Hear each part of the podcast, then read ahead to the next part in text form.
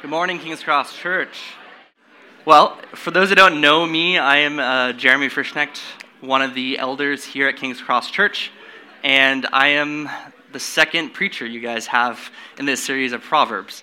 Um, so, um, my wife Nicole and I have been a part of King's Cross Church for a long time. We got plugged in back in 2017, just uh, before the church was getting launched, and we've stuck around. We've been here ever since. Uh, we lead the uh, Bay Hill Community Group, um, and we also help oversee the finances for the church as well. So um, that's a little bit about us. Um, if you don't know me, it's nice to meet you guys. And if you haven't met me yet, I'd love to meet you guys after. So, um, like I said, so if, if you guys were here last week, you're aware that we st- started this series into Proverbs. Um, and we'll be here for the next couple of months. Uh, Dan Boss started us off last week basically telling us and teaching us what Proverbs is all about, and that is wisdom. Um, but we learned that wisdom is more than just knowledge, it's, it's being skilled in the use and application of knowledge. We also learned that wisdom starts with the fear of the Lord, um, and that's what we'll be focusing on today. What does it mean to fear the Lord or to fear God? Um, and before we dive into this this morning, if you guys could please stand as we read um, God's Word. We're reading Proverbs 1 1 through 19. Should be up on the screen. There you go. Cool. The Proverbs of Solomon, son of David, king of Israel. To know wisdom and instruction, to understand words of insight, to receive instruction in wise dealing, in righteousness, justice, and equity to give prudence to the simple, knowledge and discretion to the youth. Let the wise hear and increase in learning. The one who understands obtain guidance. To understand a proverb and a saying, the words of the wise and their riddles. The fear of the Lord is the beginning of knowledge. Fools despise wisdom and instruction. Hear, my son, your father's instruction, and forsake not your mother's teaching. For they are a graceful garland for your head and pendants for your neck. My son, if sinners entice you, do not consent. If they say, Come with us, let us lie in wait for blood, let us ambush the innocent without reason. Like Sheol, let us swallow them alive and whole, like those who go down to the pit. We shall find all precious goods, we shall fill our house, houses with plunder. Throw in your lot among us, we, we will all have one purse. My son, do not walk in the way with them Hold back your foot from their paths, for their feet run to evil, and they make haste to shed blood. For in vain is a net spread in the sight of any bird, but these men lie in wait for their own blood. They set an ambush for their own lives. Such are the ways of everyone who is greedy for unjust gain. It takes away the life of its possessors. Pray with me. Father God, uh, we thank you for your word. Um, we, uh, we thank you for this call to, to fear you, God. Um, and we, uh, yeah, we humbly become before you um, with open hearts, ready to hear what you have to teach us this morning um, through your word um, and what it means to fear you, Lord. Um, would we uh, humble ourselves with open hearts to hear the word that you have for us this morning? Praise in Jesus' name. Amen. You guys can be seated.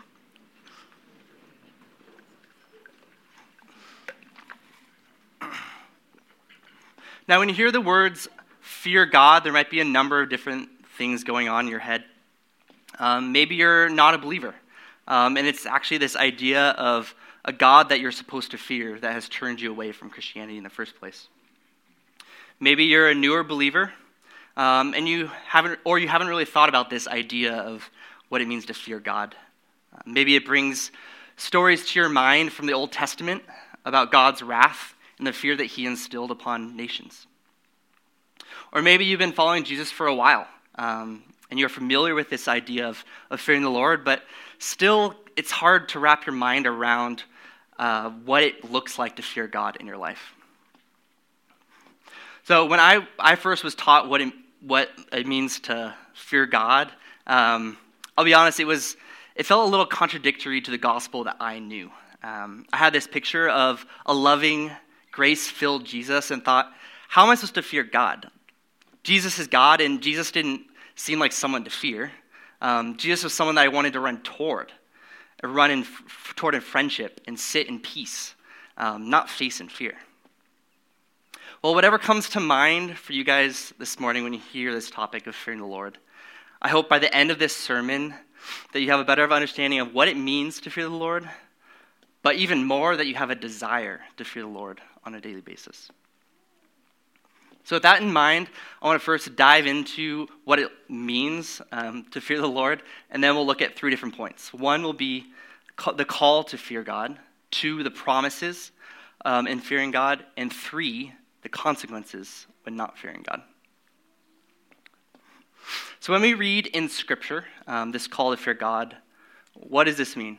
Uh, Dan Boss last week described this as uh, coming before God in awe and in reverence, or this right understanding of who God is and who we are before Him. Psalm 33 8 says, Let the earth fear the Lord, let all the inhabitants of the world stand in awe of Him. And I loved Dan Boss leading us in worship this morning. We were just standing in awe of him and his presence and what he's done this morning. Um, Tim Mackie um, says that the fear of God is a healthy sense of reverence and awe for God and your place in the universe. It's a moral mindset that recognizes I am not God and that I don't get to make up my own definition of good and evil and right and wrong. Rather, I need to humble myself before God and embrace God's definition of right and wrong even when it's not convenient for me. So, just with these two definitions, uh, we already see that fearing God is the act of honoring God, humbly recognizing that God is God, Yahweh, the creator of this universe, and that you are merely human, um, you're, and you are living in God's created world. But I think there is more to this, and, and honestly, it's, it's kind of hard to describe, so I want to use this picture of God as a lion to help us. Um, and we see this imagery of God as a lion throughout Scripture. Um, but if you're familiar with Aslan from Chronicles of Narnia, you can picture him as well. Um, and so I want you to imagine you guys are standing before a lion. What are you feeling? Are you feeling fear? Why are you feeling fear, though? It's because the power of that animal standing, the power that animal has that you're standing before. It's this mixed feeling of awe and reverence at the beauty and power of the lion, but also this humility and reverence that this beast, if it wanted, could has the power to strike you down. So, throughout Scripture, um, God's character is described both as lion and, as we saw in worship this morning, the lamb. Um, obviously, these two animals are on polar opposites of the food chain and the animal kingdom, but both are used to describe God, um, and it's to help us uh, understand who God is.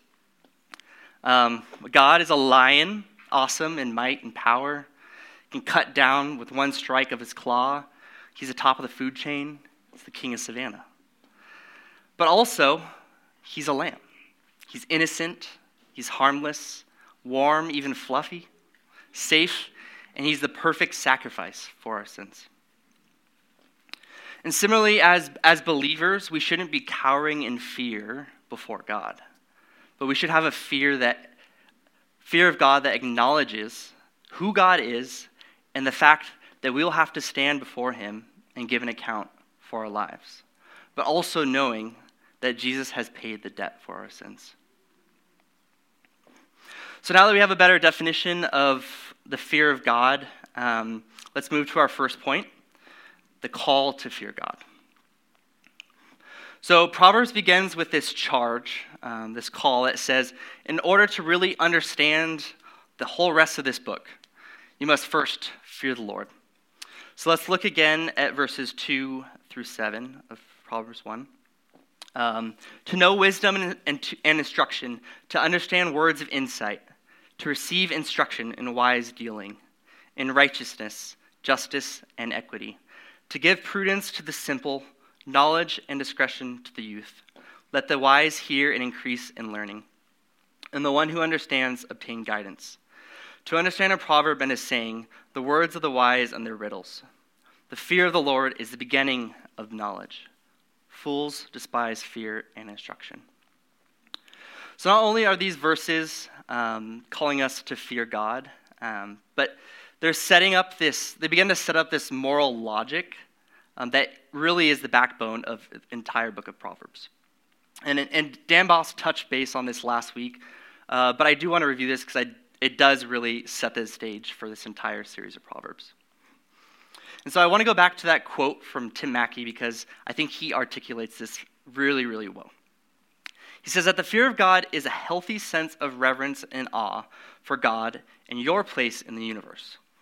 It's a moral mindset that recognizes that I am not God and that I don't get to make up my own definition of good and evil, right and wrong.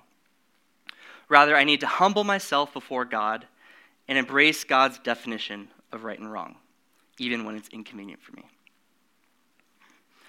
So, when we read Proverbs and we first fear God, we basically say, God, you are God, and you know better than me. You created wisdom, and you defined what is right and wrong at the very beginning of the universe. And therefore, I know that this wisdom and knowledge that you have to share with me through Proverbs is for my good. And it will teach me how to live well in your world. Humble me to live and abide by these truths.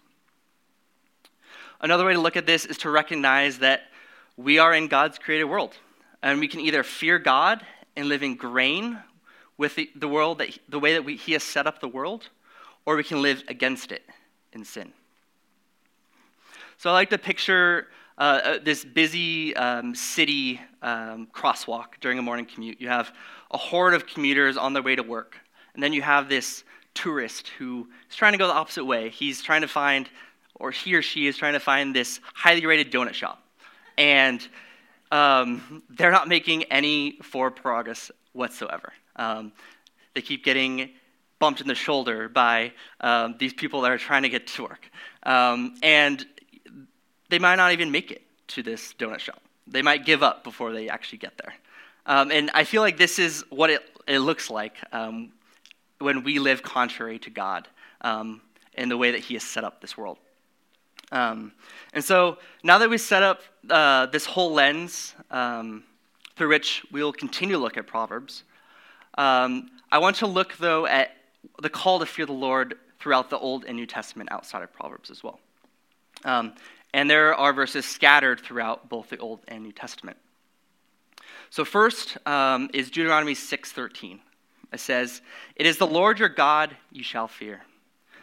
Him you shall serve, and by his name you shall swear." Joshua 24:14 says, "Now therefore fear the Lord and serve him in sincerity and in faithfulness. Put away the god gods of your fathers, serve Put away the gods that your fathers served beyond the river and in Egypt, and serve the Lord. Ecclesiastes 12:13 says, "The end of the matter, all has been heard. Fear God and keep his commandments, for this is the whole duty of man.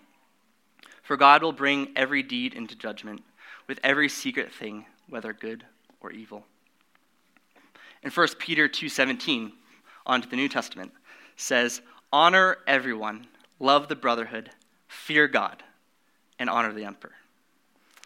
And lastly, Revelations 4 7, 14 7, excuse me, says that he, and he said with a loud voice, Fear God and give him glory, because the hour of his judgment has come, and worship him who made heaven and earth, the sea, and springs of water. And we got a picture of that this morning through scripture that Dan Bosch shared. So, as we look through, through Scripture, um, you can see that we are continually called to fear the Lord, both in the New and the Old Testament. Um, and at this point, you might have a slight idea of, of what it means uh, or what some of the promises are uh, when we do fear the Lord. Um, but let's, let's look through Scripture and see what else we can find.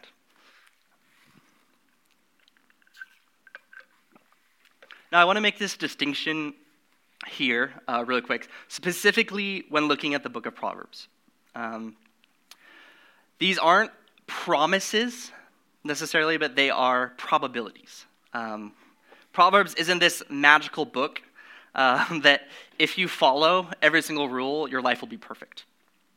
Rather, fearing God and being a moral person will likely lead you to uh, a better, longer life. Um, but there's no guarantee. Um, lots can go wrong and do go wrong in this world. And this might sound a bit shocking um, to you at first, but honestly, I, I, I, don't think it should be a surprise. Um, as, as followers of Jesus, we, are call, we aren't promised a, a perfect, blissful life. Uh, we are called a life of sacrifice, called a life, to a life of suffering and even persecution at times. And I'm sure you've seen this play out in your guys' lives, um, but we can also look to the, to the book of Job um, uh, to see this as well. So, with that, let's look into a few of these probabilities um, from Proverbs. So, first, um, you will pro- it will prolong your life. Proverbs 10:27 says, "The fear of the Lord prolongs life, but the years of the wicked will be short." Second, we will have assurance of faith and an abundance of life. Proverbs 14, 26 through 27 says, In the fear of the Lord, one has strong confidence, and his children will have refuge. The fear of the Lord is a fountain of life, and one may turn away from the snares of death.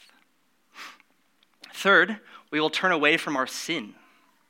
Proverbs 16, 6 says, By steadfast love and faithfulness, iniquity is atoned for, and by the fear of the Lord, one turns away from evil. Fourth, we will have a satisfying life, spared from much evil. Proverbs 19:23 says, "The fear of the Lord leads to life, and whoever has it rests satisfied. He will not be visited by harm."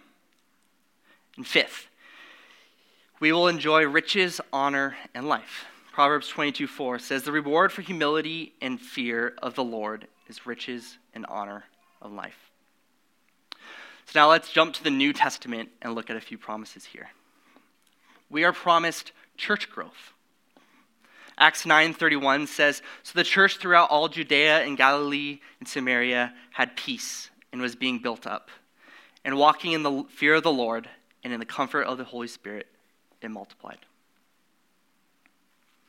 And lastly, we grow a desire to evangelize. 2 Corinthians 5:11 says, "Therefore, knowing, knowing the fear of the Lord, we persuade others. And how awesome is it to hear and, and dwell in these promises um, that for believers who fear in God. So, you've heard about the call to fear God. You've heard of, about the prom- some of the promises um, when we fear God. Now let's look, looks at, now let's look at what happens when we don't fear God. And so let's look at back at Proverbs 1, um, 10 through 12 and 15 through 18 for this. It says, My son, if sinners entice you, do not consent. If they say, Come with us, let us lie in wait for blood, let us ambush the innocent without reason. Like Sheol, let us swallow them alive and whole, like those who go down to the pit. My son, do not walk in the way with them, hold back your foot from their paths for their feet run to evil, and they make haste to shed blood. For in vain is a net spread in the sight of any bird, but these men lie in wait for their own blood. They set an ambush for their own lives. So these verses tell us that the consequences of not fearing God is death.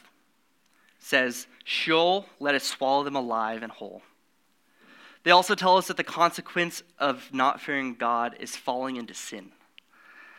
Um, but these men lie in wait for their own blood. They set an ambush for their own lives. They have become entra- trapped in the sin that so easily, entangles. And it says, If sinners entice you, do not consent. Do not walk in the way of them. So let's first look at this consequence uh, of death. Um, and I want to define death here as eternal separation from God. And this means that uh, this consequence pertains specifically to people who don't call Jesus their Lord and Savior. Um, as it says in, in John 14, 6, Jesus said, I am the way, the truth, and the life, and no one comes to me except through the Father. And if you don't fear God, if you don't humble yourself before Him, acknowledging His commandments, and cry out to Jesus Christ your, as your Lord and Savior, the consequence is eternal separation from God. Luke, 4, Luke 12, 4 through 5 says, I tell you, my friends, do not fear those who kill the body, and after that have nothing more that they can do. But I'll warn you whom to fear. Fear him who, after he is killed, has authority to cast into hell. Yes, I tell you, fear him. On Judgment Day, you'll stand before the Lord and experience the full wrath and judgment of God, rather than allowing Jesus to stand between you and God's wrath. But right now, Jesus is, is calling you to follow him and recognize his life, death, and resurrection. He is calling you to humble yourself and fear the Lord, and you will not be eternally separated from him. The fear of the Lord is a foundation of life, and Jesus is that foundation of if that fountain of life. And he turns you away from the snares of death. Now, the second consequence, I know these are deep, um, is not in not fearing the Lord is entanglement in sin. If we have no fear for the Lord, why would we live a life against sin? Why would we live a life in, for what God has called us to? In fearing God, we as Christians are called to elevate God, humble ourselves, and cast aside our selfish desires and our moral thinking that is contrary to God. We are to uphold the righteousness that God has called us to in our lives. When you don't fear God, you invite sin into your life because you put yourself above God, living as you want to, not as God has called you to. And as Christians, we are called to take sin seriously. When we fear God, we understand his power, we respect his authority, and it is essential in our relationship with God that we recognize this. It changes everything about the way that we function in our daily lives, how we view God, and how we view sin. It causes us to live in grain with the universe, not against it in sin. And so, fear God, the lion and the lamb, flee from sin.